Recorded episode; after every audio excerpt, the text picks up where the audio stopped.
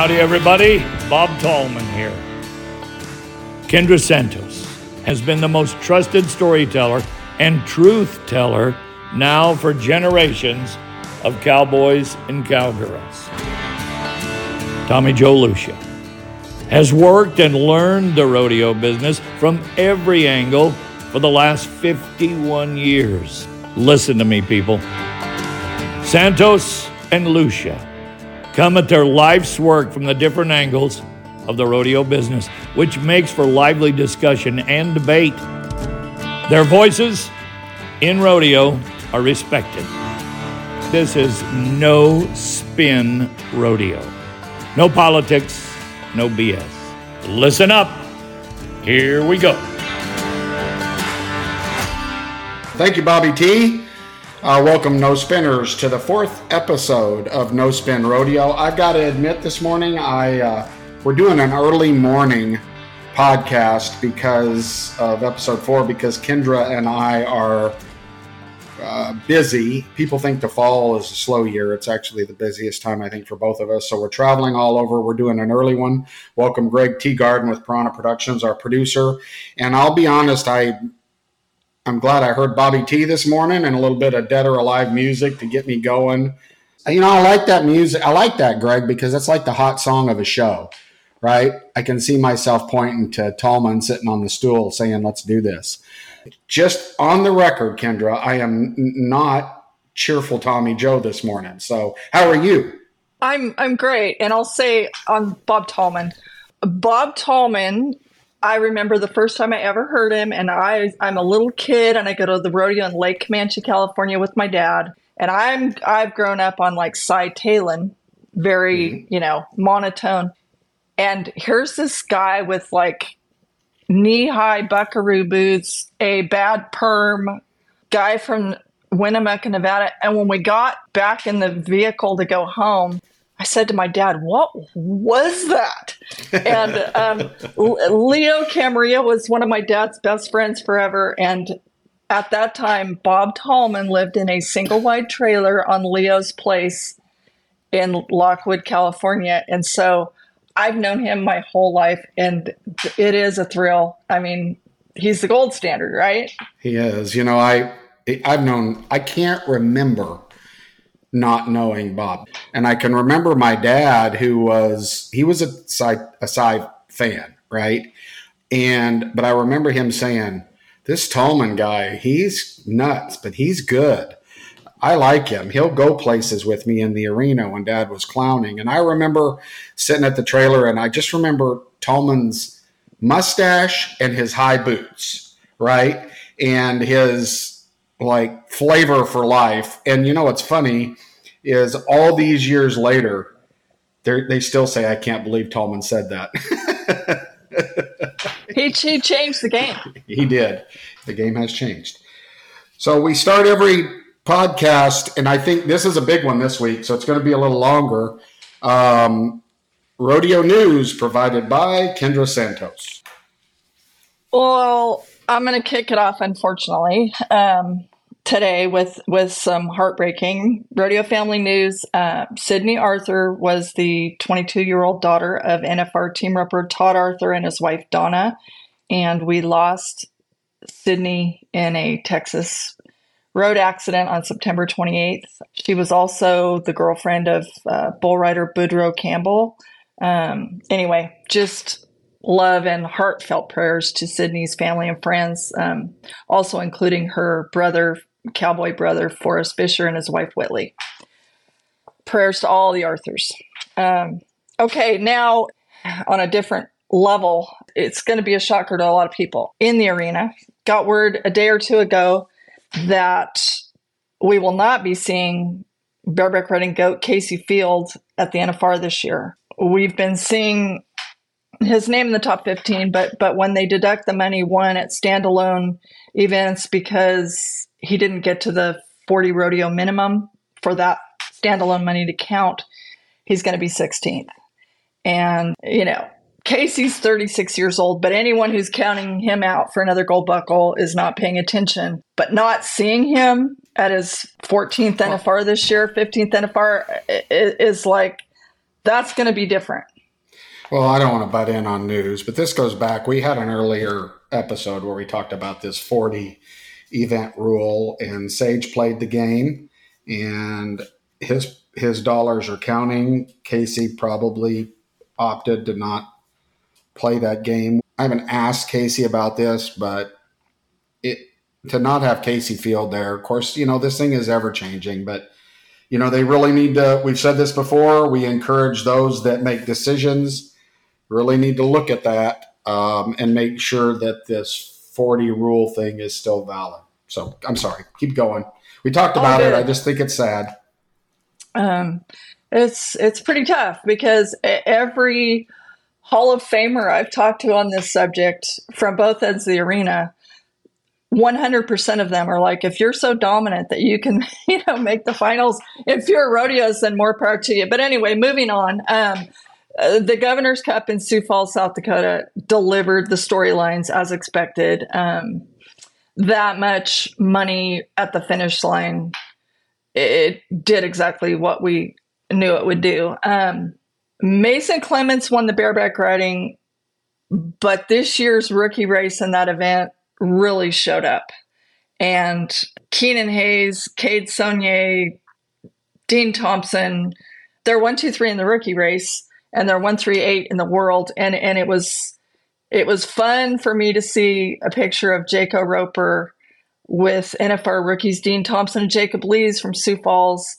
Jacob Lees high school rodeoed with my boys in California, and it, I, I think he was a senior, and it came down to our district finals, and he he had literally not had a score yet and he got a score at the last rodeo of the you know regular season. Well, he just made his first NFR at the last rodeo of the regular season, so that's that was pretty pretty fun to watch. In the steer wrestling at Sioux Falls, I think the world uh, we were all watching Jesse Brown at Pendleton the other day when he he had a scary wreck and got knocked out and he's back and like he was saying this week everybody's worried about my head and you know concussion and stuff past football player of course but but his knee is obviously banged up he was limping hard at sioux falls but he got the win and tristan martin gave him hell from back in the pack and almost pulled it off. That was pretty fun watching there. Ended up 16th. Nick Guy fought him off there, and Bridger Anderson closed the deal up in Edmonton. And and that that kind of stuff was happening in every event.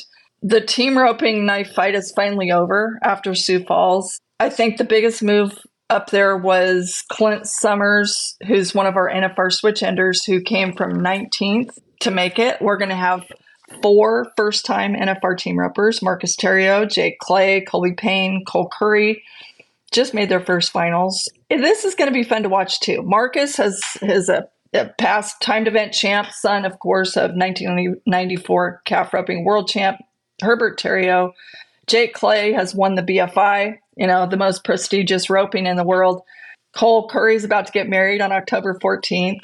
So that's going to be a pretty extra you know happy vibe there um, on the heels of qualifying for his first finals and kendra i've got a question real quick question on team roping um, let's clarify it for some of our listeners even for some of us that have been around so you qualify as a header and a heeler, right and it's interesting to me and maybe you can clarify how it works they don't get in as a team and so how many how many guys are losing a teammate? And I assume that the guys that lose a teammate typically pair up. Good assumption. Um, there are there are some some mismatches that that we guys have tentatively decided who they're going to rope with. But for example, Nelson Wyatt has been in the top five all year. Nelson Wyatt has roped with eight or ten guys this year, and his number one partner Chase Tryan didn't make Sioux Falls.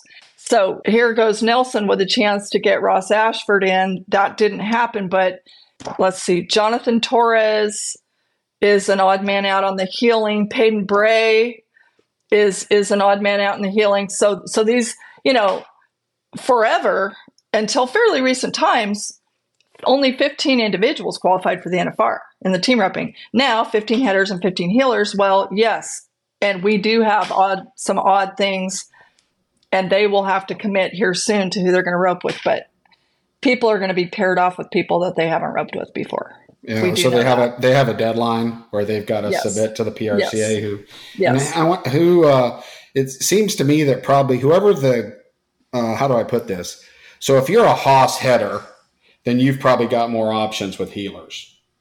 Fair statement. Well, if you're a hoss header and you have a hoss head horse, the head horses call a lot of the shots in our game today. Because I mean, the it's there's a direct correlation between what you're riding and how much you're winning, and the head horses are like they're the studs. hmm. Another uh, real cool thing, I think, and I think a lot of people think, is we have another it's rare that people have qualified heading and heeling for the NFR. And we have another NFR switch ender to add to the list this year in Colter Todd. Um, everybody loves Colter Todd. I was covering Colter Todd years ago, and he was an NFR header, and he went home to raise his young family. And he pulled up, I mean, in his absolute prime. He's an NFR, you know, young gun, the next big thing. And he's like, Well, I have kids. So I went home and and how much did we all respect that? Well, now his kids, his boys are old enough to be running the ranch, and the boys were like, "Dad, go, you know, go do it." So there goes Colter and his best friend Derrick Begay, and they're contenders for a gold buckle this year. And you know, eh, I I asked my son Taylor at Salinas this year, NFR calf roper, steer roper, who's your favorite header and heeler? And he looked at me without pause and he goes, Colter Todd. Like as a 20 something year old, I mean, he's like Colter Todd was like the coolest, nicest. I mean, that guy's a freaking gangster straight off the ranch and, you know, riding whatever, a seven year old or whatever. The guy can do Superman things and he'll never tell you about it. So, extra easy to cheer for. Um, well, Derrick and Colter. And again, I don't want to I don't want to step in here, but in case we have some people because if you use the word switch ender and isolate it, you, that could create all kinds of thoughts, right? I mean, seriously, we could get into a whole different discussion in our culture today about switch enders. However, a switch ender means someone that can rope a header and a heeler, right? He can we just want to make sure that any of our viewers he can, he can go both ways. Yeah, again, see, be careful because our sound bites on this are going to get us in in a different whole category of podcast. Go ahead. Any more know, hey, your idea of the perfect dream might be different than Jaco Roper's too. I don't know. it's too early in the morning. Okay. All right. Moving on. Go. Okay. Governor's Cup also, you know, can't just to hit some high notes, um, Kade Bruno won the bronc riding. Uh, Shad Mayfield won the tie down and dedicated that win to his friend Sydney Arthur. That was that was cool. Mrs. Meged Shelby Boisjoli won the breakaway roping with her husband in her in the corner with her, literally in all aspects of life. She took the world lead going into the finals and along with the regular season record, which is cool. And rodeo stud who also won a bunch in the bronc riding, Stetson Wright, you know, wins the bull riding. And I'm starting to have a few little comments here and there from people. This happened when Ty Murray was the king. This happened when Trevor Brazile was the king. And every once in a while, I hear somebody say, "Ah, it all it's always about Stetson." I mean, you know, whatever. And to those people, I roll my eyes. I mean, are you kidding me? Like we're getting to witness this greatness. Like generational greatness. If you're tired yeah. of that, we come can't on, get friends. off it. Yeah, get uh, off so, it. Um, you know, come on. Um, I I can't get out of news here this week without a mention of Tuf Cooper, the finish line heater. This guy had a backstretch blitz on steroids, like California to Maine to Edmonton up in Canada. You know what? What is this saying? When the going get tough, the tough get going, or whatever. Tuf caught fire. True fashion's daddy, son of Super Looper, he pulled out all the stops and no one roped tougher on the backstretch. He didn't have Sioux Falls, but Tuf Cooper, man, you know, fabulous finish over the top. Congratulations to all the, the entire Cooper family. That was that was something. And I guarantee you he had pops Roy and Trevor and Cliff and, you know, on speed dial. 33 year old Tuf looked like 23 year old Tuf and good on him. He went for it and he got it done. You mean he made it without he got in without going to the governor's cup? You mean yeah. that big ro- you mean you mean that big rodeo? You had someone with the fortitude to go to not say I'm going to put everything in my rope bag cuz I didn't qualify with enough points to the governor's. You mean you can win and not go to that major? Oh, that's interesting. Interesting. Good. Good for him. He, he racked up some frequent flyer miles and he might have test driven a few different horses including in Cumberland, Maine, but I mean, man, he was he was dominant down the backstretch.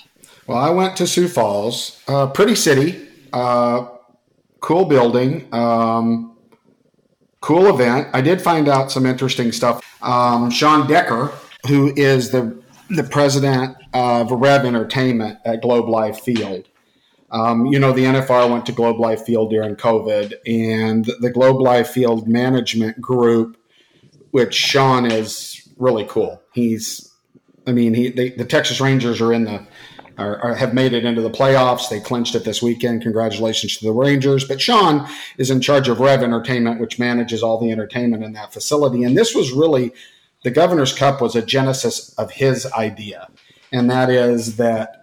Uh, you know, he loved rodeo. He loved the NFR when it was there. He, they knew it was going back to Vegas, but he just wanted to. He thought that something like the FedEx Cup, um, stuff, you know, something like this with these playoffs is it would be something that would really advance the needle for the sport. And he did come up and speak and spoke at a at a summit we had there, which was good. And uh, so that's good. I went the first night. It was a good event, uh, talented people there. The pressure on the athletes' faces was, you know, the, the pressure in the room was strong. Winning matters, and winning at the right time matters. Anyway, great concept, cool town, actually, cool town, great little venue. Um, for the event. Congratulations to my Texas Rangers and to the event up there, Roy Lemmel and uh, all the crew up there that put on a good event. That was that was exciting. Now there was, you know, Kendra. I'm surprised you didn't bring it up. You know, there was guys that, you know, that were sitting there on the bottom that got knocked out, and you know, I think uh, will that drive them harder or will that break their egg? And that kind of well, I, I, I did mention like you know Tristan Martin. He came from deep and he almost pulled it off. I think that the bulldogging mathematician was Will Lummus, my understanding, and and and he was saying, I don't know if it ended up when they did the final payoff, but he was saying if if Tristan could win third in the finals, well, guess what? He split third in the finals, but he gave it hell. He ended up 16th. But I mean, he did all he could do. It, it it looked like, but I mean, for every we knew this going in. For every happy, happy story, there's going to be a heartbreaker. Yeah, as as it is in sports. That's the way it works yep. in sports. So great news. Thank you, Kendra. We'll jump into feedback real quick. Remember, if you have thoughts, comments, future talking points for Kendra and I, you can text us at 817 668 2395. That's the No Spinners feedback line. Um, we do have a good group of no spinners out there. We encourage you don't. You, it's not illegal to text twice. And it's also not illegal to text a couple lines or whatever you're thinking, right? Um, at the moment. Uh, we love that. You can also email us at nospinfeedback at gmail.com.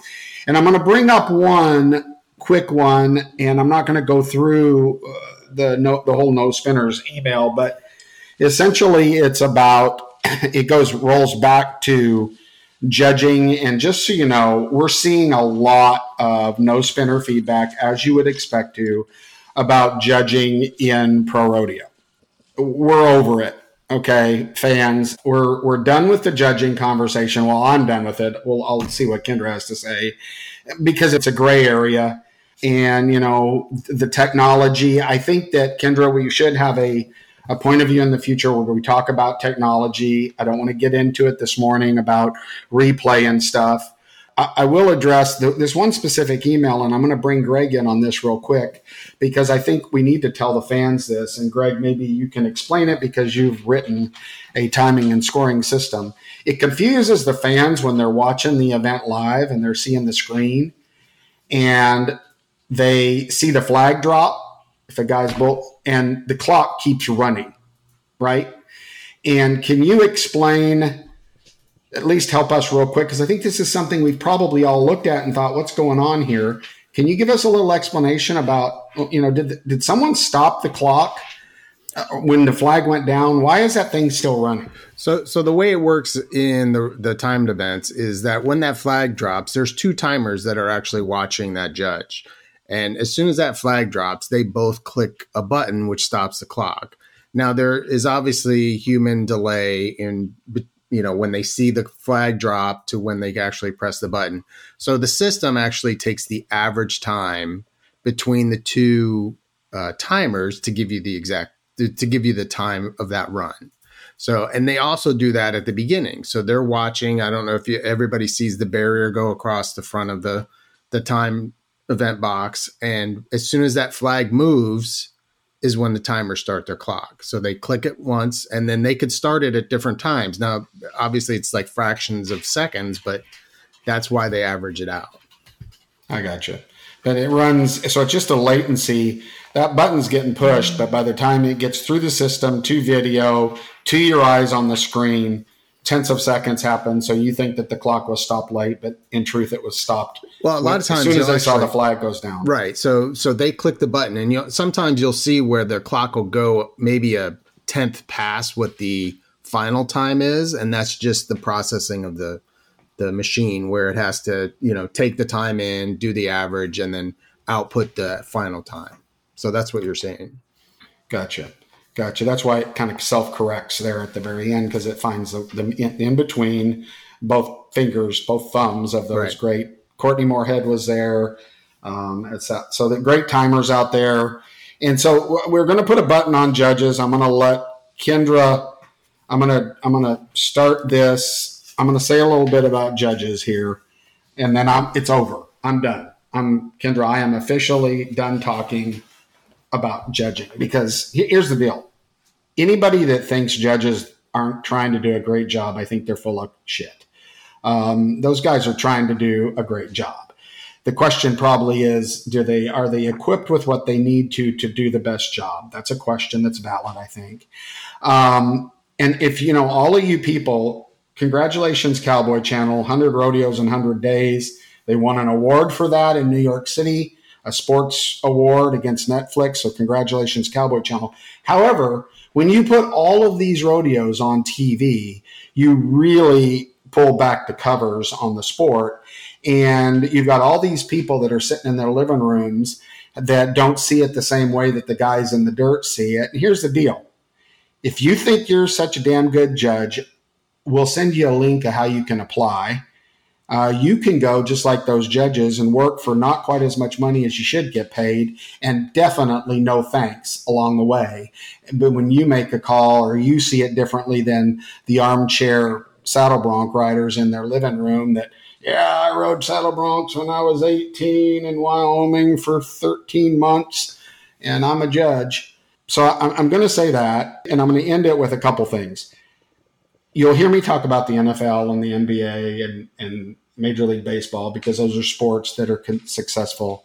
If you look at the NFL, I think it's interesting. I didn't even realize this. They have seven judges, Kendra. They have a, a referee, an umpire, a line judge. They have seven different people on the field, and all of them have very specific things that they're looking at. And we'll we'll talk about this later when we talk about technology.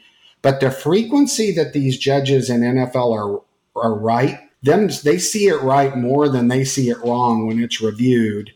And we ask our judges, a couple of them, and most times, to do a lot and see a lot and make a lot of decisions. And you know, if you look at the NFL, they've got seven people on the field helping them get it right. They, they've made some efforts in judging. They, they're up to 12 pro officials. They went from eight. They're on one to three year contracts. And the way I understand it, the, the bottom four positions are up for review. I don't know if they, you know, how serious they take it. But the one thing that I don't know if the PRCA does, Kendra, and this is it. This is my last judging thing, but it's something to think about. All of the other sports review the pro officials immediately after a game to see if someone's seeing something wrong on a consistent basis. I don't know if we do this in our sport. I don't know if we have the the um, resources to do that, but some sort of review process, which may happen, by the way. I'm I, I don't know that it. I haven't asked, but I think that's a good thing, right? If there's a if there's a judge out there that's seeing something wrong on a consistent basis and taking something away from someone who wins, that should be changed. So, Kendra, what say you about judges? And this is your final chance. So, no spinners, you can keep send us stuff about judging, but we're I'm over it. Okay, well, I, for one thing, there's nothing much more important than deciding who gets the money, right? So, so what we're after is, you know, a fair, level playing field competition where the best man wins. And I do believe that virtually all judges are trying their hardest and are honest people. So, I guess my final comment on rodeo judges is that rodeo judges for me are a lot like teachers for me. There should be no tenure to keep the half hearted ones around. Agree. But the good ones are priceless and should be paid and appreciated as such. Teachers, Love rodeo that. judges, same, same, same. Both are vitally important to our game, to the future of our country. I'll leave it. it there. Yeah, I love that. That is brilliant. I like that. That's really, really good. That's good stuff. So if you if you want to apply go apply to be a judge and see if you like it. All right. So, our point of view today on our fourth episode of No Spin Rodeo, um, I think is interesting. And I think it's a good one that kind of bleeds into the Governor's Cup and this final stretch of 2023. The final stretch being those 10 days in the Thomas and Mack. That's the that's the national finals rodeo. By the way, that's the Super Bowl of rodeo. That's where these guys, when we talk about all these stories. That's where they're trying to get. They're trying to get to Las Vegas in December, where they can win record setting money this year and pay off all their bills that they acquired trying to get to Las Vegas. And at the end of the day, getting there is one thing, winning there is another. And so the point of view topic that Kendra and I have talked about, which we think is interesting and kind of crosses platforms in sports, and that is this what is it Kendra probably has it because she's a journalist. What's your journalistic line for our point of view? And then I'll pick oh, I don't know. Winners win. How about that? Winners win. Winners win. So in sub points of that are why do winners win? And and you know, I, I vowed that I would never say the L word again because I got plenty of texts. Evidently there's never any losers, but anyway. Um, so I'm gonna I'm gonna start it off. I'm gonna do some quotes that I think are just that mesmerize me about winning from people, and then I'm gonna dive a little bit into the science of winning. And then Kendra, I'm interested in you know you've you've talked to the you've talked to the greatest and had actually really good relationships. I think I think that's one of the keys to Kendra Santos is her relationship with champions has been a, a different level of relationship. And you see this in other sports. There's those journalists that those those champions, those winners that we're going to talk about just have confidence in. And so, you know, I think she can share a, a little bit on that. But, you know, the the quotes, winners, and Vince Lombardi. this one I love. Everybody's probably heard it. Winning isn't everything, it's the only thing. Vince Lombardi. Pretty cool. Bobby Knight says that the key is not the will to win. And these are different points that I think we're going to talk about. He says the key is not the will to win. Everybody has that. It's the will to prepare to win that's important. I thought that one was great. And then I don't care what you people say. You, Kendra, I don't know. I, I got a question. LeBron James or Michael Jordan? Who's the best basketball player ever? Kendra Santos. I got to go with MJ. Yeah, me too. Um, so here's a quote from MJ I've missed more than 9,000 shots in my career. I've lost almost 300 games. 26 times I've been trusted to take that game winning shot, and missed. I've failed over and over again in my life. And that's why I succeed. That's badass. That is just... it, it, it is badass. And by the way, like the Jake Barnes and Clay O'Brien Cooper who owned team roping for, you know, seven gold buckles, dream team, they used to remind me in their heyday that they were lucky if they won 50% of the time a check. So uh, losing is also something that crushes people and takes them out of our sport, breaks their heart, and they go away. So go ahead. Getting through losing, I think, is part of that ingredient of a winner. But however, so I want to, I did a little research on the psychology. They've done a lot of studies for these pro sports athletes, which applies for our champions in rodeo. And Paul Lyons with the Ambitions group, I think, had one of the coolest ones the first thing that I thought was interesting is one of the questions why does winning feel so good? Well, it's actually scientific. It kicks out dopamine. You know, that's that's that that feeling that every you know I love every sideline host. How does it feel to win? How many times are we going to answer that same question? Come on. How does it feel to win? Well, my dopamine level is really high right now, and my left toe is tingling. I feel good. I feel good that I won. Okay, really, we don't care. Um, so how, how, dopamine is kind of the scientific reason that you feel good. That's cool. It's a real it's a real chemical in your body. And anyway, Paul Lyons says that there's four big things that mark scientifically that mark winners, and that's control, commitment, challenge, and confidence. And I'm going to go through these quickly, and then you can apply this to some of the athletes in rodeo, Kendra. I think this is going to really get your brain rolling. The first one's control. And they define control as self esteem, interestingly, right? Self confidence. And I'm going to read this real quick. If you are high on control, you have a good sense of who you are and what you stand for. You're comfortable in your own skin.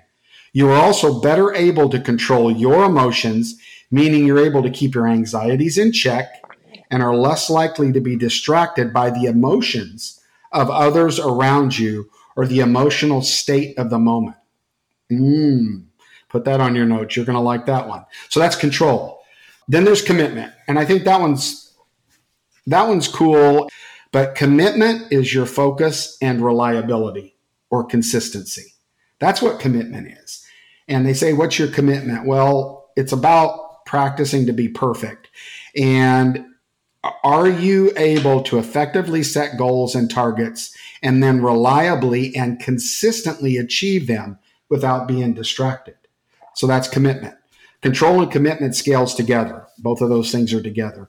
And then you got the challenge. Challenge is your drive and adaptability, like Tuf Cooper, right? You know, this drive um, and being able to adapt in the moment. You see challenges, change, adversity, and variety as an opportunity and not a threat. Let me repeat that. You see challenges, change, and adversity and variety as an opportunity and not as a threat. It's not an excuse. Not an, a threat, these things. And the last one I thought was interesting was confidence. And confidence is your self belief and influence. It describes what you extend and how you believe you will perform on a consistent basis. Being high on confidence means that you have the self belief to successfully complete on task that other individuals with similar ability but lower confidence don't think that they can do. Again, confidence is two guys, same ability. One believes he can do it, the other one's not sure he can do it. Who wins on that? It's the guy with confidence. So I thought those were interesting, and I've I, I think it's a lot to think about. And so, Kendra, you know, if you want, I'll just go back and control self esteem. Well, um, uh, uh, okay, so so a lot of what you're talking about, it's all intertwined and interlinked.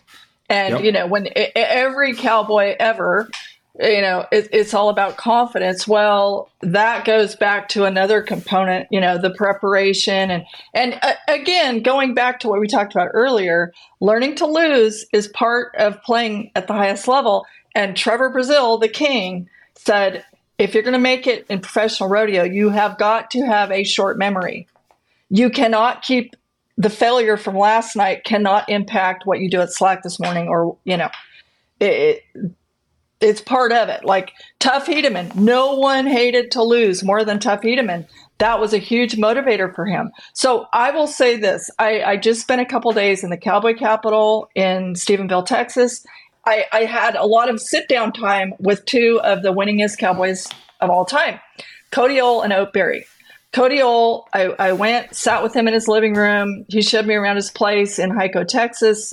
That guy ran on adrenaline and emotion. You know, when it comes to winning, I mean, don't take it from us. We love to watch, but how about, you know, in the words of you know, one of the all-time greats, undeniably, Cody Ohl. I mean, here's what he had to say about it. I hated to lose so bad, so that was a biggest trait for me. I get dads and moms asking me all the time, like, what made you this? I want my kid to be you. I want this. I want that. I grew up playing tackle football in the second grade all the way through my senior year. You know, and people make excuses now that the kids can't be a world champion unless they're homeschooled and this and that. I played sports my whole life.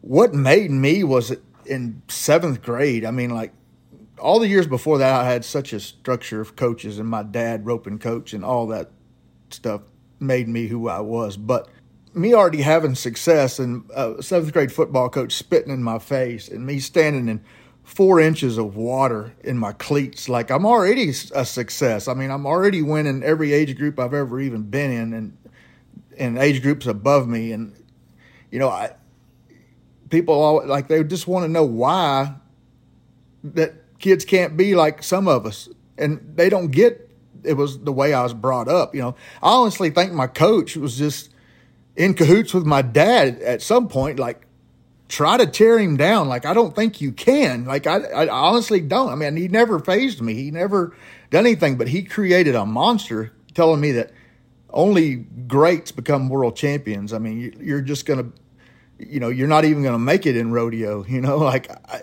I don't know, but that that's the stuff that drove me. And then I was just glad that he lived long enough and he became one of my dearest friends and one of my dearest supporters and, and just followed me, you know, and he's passed away now. But it was just awesome for him to to witness what I went on and done when he was, you know, telling me all this stuff and yelling at me and grabbing me by the face mask. So. I, and I mean, nowadays, you know, mom and dad are up there at the school, and hell, they're wanting to sue the superintendent. I mean, you're not creating those kind of champions anymore. Winners are different to me. Like, I have spent more time with people who win a lot naturally you know, than anybody else. That, that's who you keep going back to for for interviews or whatever. That's who I got to know the best. But like they have they have traits in common. And and and I thought what Cody had and Ando to say about this was were very interesting comments. Like Oates said, I would not take he would not take no for an answer. Like this is a guy who did not win one penny his rookie year. And he, you know, is is takes a job sharing a single wide trailer with no indoor plumbing with 14 guys poisoning prairie dogs in South Dakota on a government contract right? And and all he does in that bed every night can you imagine how badly this trailer stunk with 14 guys with no indoor plumbing? And he laid there and ran a run through his mind thousands of times. And then he came back as a as a 20 year old wins Cheyenne and his whole career you know uh, changes or whatever. But but what he says he would not take no for an answer and he overcame his weaknesses by outworking everybody and being more determined than anybody. And that Cody Ohl same way, Trevor Brazile, Stetson Wright. Who do you want to talk about? They they share traits. Uh, another thing I thought was interesting in talking to these two guys uh, randomly this week, they did not come from money or privilege. You know, some people want to say, "Oh, people had it handed to them." People used to try to say that about Trevor frickin' Brazile, who drove a an old blue beat up rabbit car to, to high school, right? He came from nothing. And uh, Cody Ohl, Ote Berry came from nothing. Cody Ohl said his seventh grade football coach used to spit in his face and tell him how worthless he was and how much he sucked and how motivating that was. Buster Berry was very tough on Ote, and it, it was either going to break him or make him and he would he's like i will i will prove him like he just gritted his teeth and was not broken and it and it made him but but it's interesting. There was a lot of adversity in most of, most of the paths to the very, very, you know, highest level. If if they didn't get broken, they became tougher over over adversity. Another thing that I have seen in common, you know, Ty Murray, Trevor Brazile Kaycee Feild, Roy Cooper, you know, they're never satisfied. Jake Barnes and Clay Cooper are in their 60s now. They're not rodeoing anymore. And do you know that they still go to the practice pen every single day trying to get better because that's the only way their mind can work. They never, status quo does not work for winners. They're never satisfied. They all, I promise you, Stetson Wright right now is trying to crack the code on how he can take it higher, higher, higher because he's never going to be satisfied with I mean he's he's dominant, but he's never going to be satisfied and that's part of the magic. That's part of the, you know, what makes him that's where you start talking about, you know, Michael Jordan's. They're never satisfied and they outwork everybody. There's a Ty Murray used to talk to me uh, about a lot of things, but one of them was winners might be born with a lot of natural talent, but there comes a crossroads at some point for everyone when that's not enough. And you can be outworked and outgamed if you if you become complacent. And that goes for everyone. I don't care who you are. And the the ultimate winners, the guys that become the kings, they they have it all. Yes, of course they have some natural talent, but they also they will not be outworked they they believe it. I mean, they have the confidence. They they work for more every day. It's like the mental mindset and the toughness that it takes to be the best. It might be more natural for others, but these guys are working. They're working it from every angle every single day. That's the only path to greatness. Yeah, I can. Well, I hear a couple things in what you're saying. I think this is all mixed together. I agree with that. And as I ponder what you said, some of the stuff conflicts each other. Um, n- not your words, but I mean the theories. And that is there are people that lay there with 11 guys and rerun the specifics of that run over and over and over in their head. And then there are guys that, you know, if you're, if you're supposed to forget all of that, you got to forget the losing run or ride but the but the so, run, but but to be clear, the one run that Ote ran through his head thousands of times was the one run from state finals in high school, Nebraska State High School finals, where he put every fundamental that his dad had ever taught him. It was the one run that stuck out where it all came together. And and he, you know, the catch, how he slid the steer, staying up over his feet, all that kind of stuff came together. So that's the one run he ran through. They're not going to dwell. Yes, Trevor's going to say you need a short memory. You need a short memory of when you ran through the barrier for, you know, when you had a layup last night. That needs to be the short memory. But what you want to keep rolling through your head are the successes. There was champions when I was in the PBR.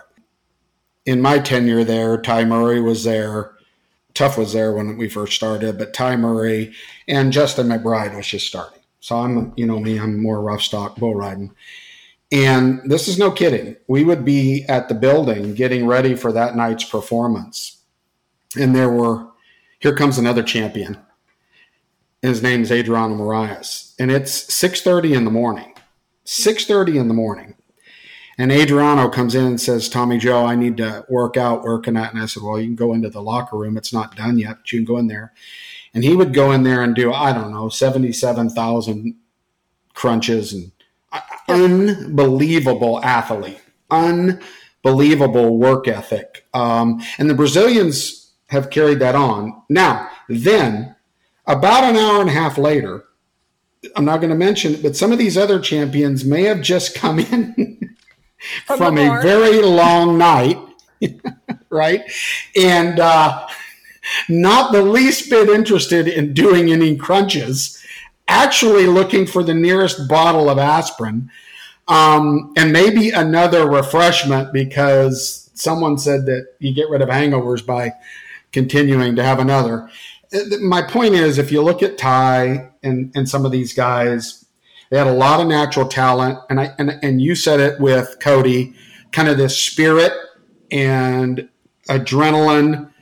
And there are others, and I learned this from Trevor. So I went on tour with Trevor, and I don't know, it was before a show, and I'm like, Trevor, I need you to do this, this, and this. And he looked at me and said, No. I mean, it was not a nice no either. It was no, I'm not doing that. I'm getting ready to win. So you've got a guy that is obviously getting into the zone, right? He's he's studying the situation, he's replaying it in his head. He takes it very serious. So for me in listening to all this, I think the winners and then I'll let you cap this off but I don't know that there's add, you know, three cups of butter and two cups of shortening and this and this to make a pot of winners.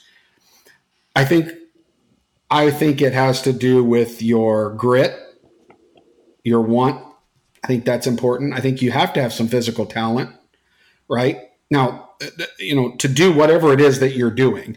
You the physical talent required to be a bulldogger compared to um, a, a different discipline in our sports different. And I do think that you have to have some level of practicing, something that tunes you up, whatever that is. So I'm going to pitch it back to you for your kind of.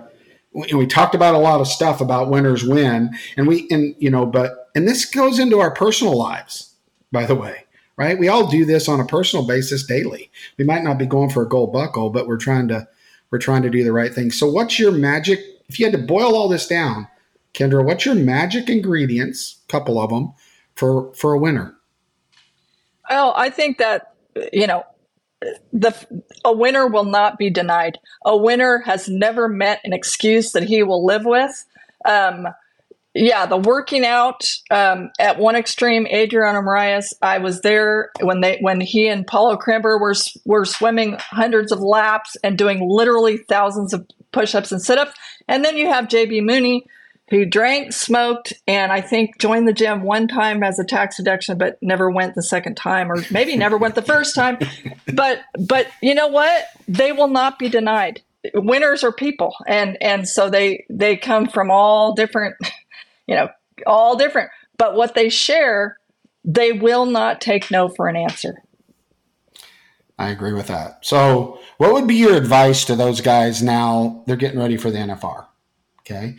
If we ponder what we just talked about, and in your interviews with other rodeo athletes and stars along the way, what should a contestant be doing to get ready for the NFR? If I was him, I would I would uh, beeline it for the some of the greatest evers, especially guys who really rose to the occasion to shine at the Thomas and Mack, and that's that's who I'd go go ask for advice. Yeah, I'd watch a lot would, of tape and I would ask for expert opinions in what it is you're trying to get done. Yeah, I would practice. I would listen. God gave us two ears and one mouth for a reason. Listen to what the greats say, read, and it can be cross. It doesn't just necessarily because if you look at these sports athletes and cowboys, these stars, they all have a lot in common right? There's heartbreak, there's playing games in your own head, there's not living up to your own expectations. But winners, we will see. Now, some winners win briefly, they're a flash in the pan. But I think what we're defining winners are is those people that set set a standard that they expect to meet long term. Because we've all seen these guys that jump in and not, I'm not taking anything away from these guys that win a gold buckle. They're very talented in that moment. The ball bounced in their way. That happens in sports all the time. There's there's sometimes the greatest team doesn't win because because you have to it has to be in the moment. So, but when we define winners, we're talking about these people that have a winning attitude, that are good examples for the youth, and that lift the bar in our sport. Would you agree? The greats uh, the greats and and and as for nfr preparation very vitally important factors also if you're if you're a roughside cowboy or a time eventer if you're sore if you're hurt if you're jesse brown maybe making a thousand practice runs between now and Vegas is not your best plan. Maybe rehabbing that knee that you hurt at Pendleton is a better idea. Making, you know, and having your body not beat up before you go into the first round, very important. And, and in the timed events, especially for these first time guys who haven't been in that building, how you prepare your horses is vitally important because if if you if you're a header and you can't dally on the first night, it is going to be one hell of a long week. So, some of the smart money learned by some of the greats over time is you're better off. You might make some runs on a practice horse in a Thomas and Mack Dimensions arena for yourself, but you better have your horse maybe a little bit freed up to make your job a lot easier when you're actually running one for money. Yeah, that's that's good. I agree. I agree with that. So uh, to close out today, I've got a challenge for our no spinners. Okay? Give us a text. Remember that text line is 817 668 2395. Who, in your opinion, is shines as one of the greatest winners that we've talked about in our sport? In your opinion, send us a note. We'll do a brief little poll. We'll talk about it on our next on our next podcast the greatest of greats from professional rodeo. Who is that in your book? Uh, just send one. Kendra, I think that'd be interesting. Uh, what our listeners think, who they think are the greatest. You know, for me, there's a bunch, but I probably have to say, well, I'll save it. I'm going to save it. We're going to save that for when we do the poll, who I think's the greatest. Maybe you should save your greatest too. Any final thoughts today? Winners win. Winners win. Well, on behalf of Kendra Santos, I'm Tommy Joe Lucia, Greg Teagarden in the control room. Thank you for setting aside time to listen to us. We are very humbled by you being here. Thanks for being a no spinner, and we'll see you in a couple weeks with episode number five of No Spin Rodeo.